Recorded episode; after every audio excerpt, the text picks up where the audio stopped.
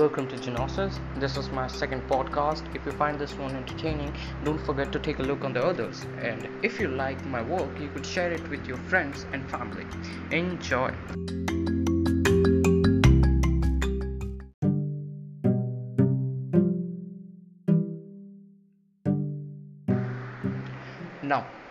Before starting the podcast, let me tell you about what we are going to discuss today. In this episode of Genosis, we'll talk about procrastination, why we do it, and what is the science behind it. So, basically, this is a two part series about procrastination. Today, we'll just talk about its meaning, origin, and its type.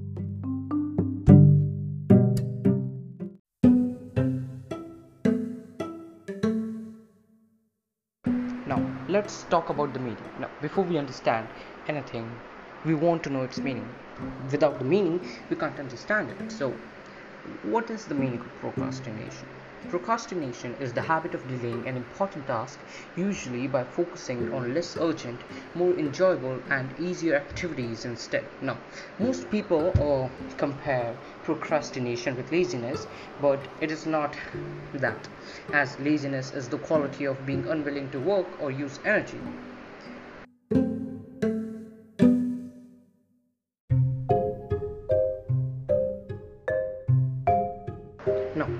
Let's talk about its origin. Now, where does this idea or when was procrastination discovered? Well, procrastination comes from the Latin procrastinatus, which itself evolved from the prefix pro, meaning forward, and crastinus, meaning of tomorrow. While one of the earliest proclamations against procrastination came from the ancient Greek poet Hesiod. In his poem, Hesiod addresses his brother Perseus, who has squandered his inheritance and is looking to Hesiod for a re-upping of his funds. If you want to learn more about its history, I would recommend you to take a look at Why Wait, the science behind the science of procrastination by the Association for Psychological Science.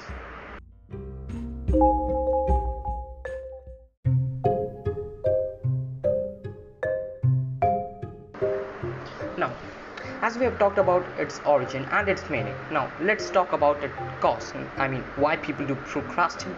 Well, people often procrastinate because they are afraid of failing at the tasks that they need to complete. Furthermore, certain personality traits such as low self esteem and low self confidence are associated with an increased fear of failure, which makes people who have these traits more likely to procrastinate.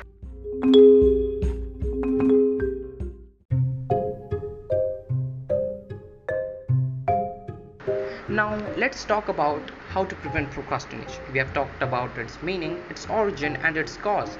Now, the, one of the few famous strategies to stop procrastinating is the two minute rule. The two minute rule states when you start a new habit, it should take less than two minutes to do. You'll find that nearly any habit can be scaled down into a two minute version.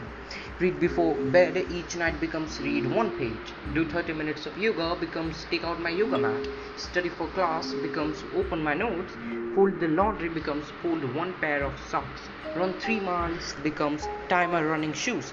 The idea is to make your habits as easy as possible to start. Anyone can meditate for one minute, read one page, or put one item of clothing away.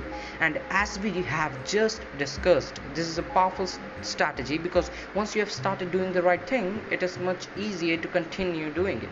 A new habit should not feel like a challenge. The actions that follow can be challenging, but the first two minutes should be easy.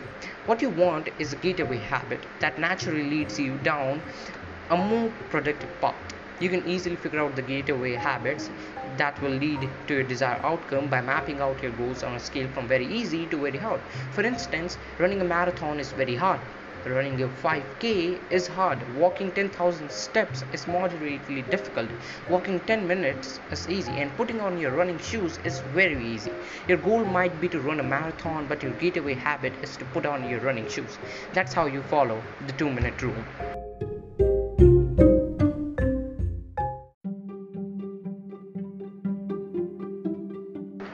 well fellow listeners. This is the end of my podcast uh, th- that's it for today. And the second part of the series will be coming soon. Uh, and if you like this one please don't forget to share it with your friends and family. And yes And as always, thanks for listening.